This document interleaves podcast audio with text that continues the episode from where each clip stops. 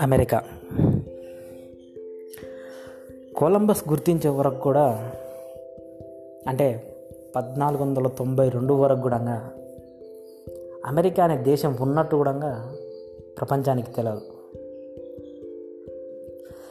అలాంటి అమెరికా ఇప్పుడు ప్రపంచానే వెళ్తుంది. అప్పటిదాకా ఏలిన యునైటెడ్ కింగ్డమ్ అంటే ఇప్పటి ఇంగ్లాండ్ కూడా అమెరికా చెప్పినట్టే వింటుంది దీనికి కారణం రెండు ప్రపంచ యుద్ధాలే. ఈ రెండు వరల్డ్ వార్లో పాల్గొన్న అన్ని దేశాలు ఆర్థికంగా నష్టపోయాయి. ఒక్క అమెరికా తప్ప. ఎందుకంటే రెండు ప్రపంచ యుద్ధాల్లో అన్ని దేశాలకు ఆయుధాలను అమ్మి లాభపడింది. అది శత్రు దేశమా మిత్రుదేశమా అని ఆలోచించలేదు.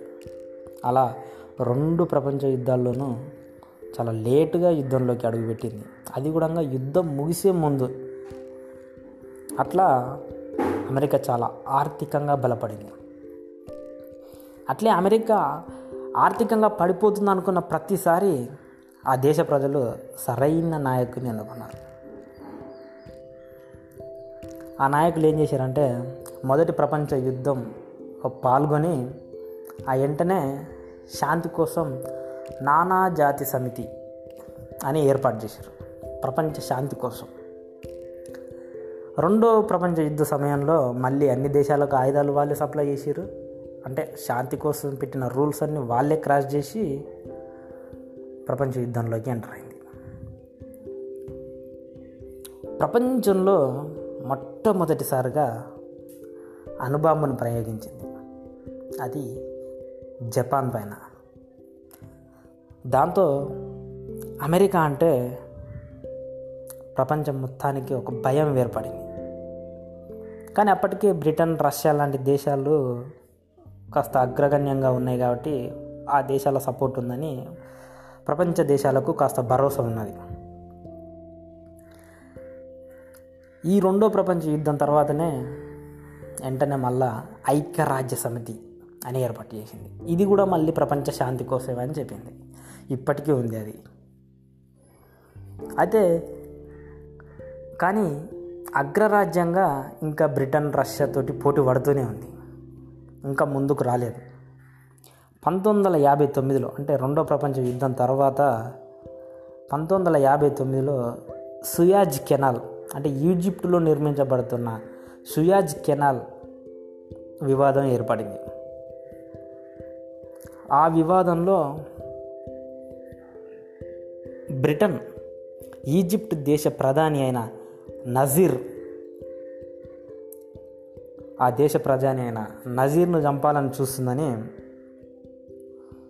అలాగే ఆ కెనాల్కు సంబంధించిన షేర్స్ మొత్తం ఆక్రమించుకుంటుందని అమెరికా బ్రిటన్ ఫ్రాన్స్లపై నింద మోపి దాన్ని నిరూపించింది.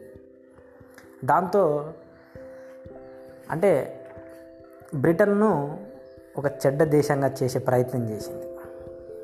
దాంతో యూరప్ దేశాలను వెనక్కి నెట్టి అమెరికా ముందుకు వచ్చేసింది కానీ ఇంకా రష్యా మిగిలే ఉంది. రష్యాకు పోటీగా ఏమాత్రం తగ్గకుండా అంతరిక్షంలోనూ ఆర్థికంగా సైనిక పరంగా చాలా గట్టి పోటీ ఇచ్చింది. కానీ పంతొమ్మిది వందల తొంభై ఒకటిలో రష్యాలో అంతర్యుద్ధం ఏర్పడి రష్యా పదిహేడు రాజ్యాలుగా విడిపోయింది. అది అమెరికాకు బాగా కలిసి వచ్చింది. అప్పటి నుంచి ప్రపంచానికి అమెరికా అగ్రరాజ్యంగా పెద్దన్నగా వ్యవహరిస్తూ వచ్చింది. ఏ దేశానికైనా తన దే తనకు శత్రు దేశంగా అనిపిస్తే ఆ చుట్టుపక్కల ఉన్న దేశాలతో స్నేహం చేస్తుంది. వాళ్ళకి కాస్త డబ్బు పడేస్తుంది. బ్లాక్మెయిల్ చేస్తుంది. బెదిరిస్తుంది. దాంతో పక్కనున్న రాజ్యాలను కూడా బెదిరిస్తుంది. అట్లా ప్రపంచంలో ఉన్న అన్ని దేశాలను అన్ని దేశాలతో స్నేహం చేస్తుంది బ్లాక్మెయిల్ చేస్తుంది బెదిరిస్తుంది. ఒక్క ఉత్తర కొరియన్ తప్ప.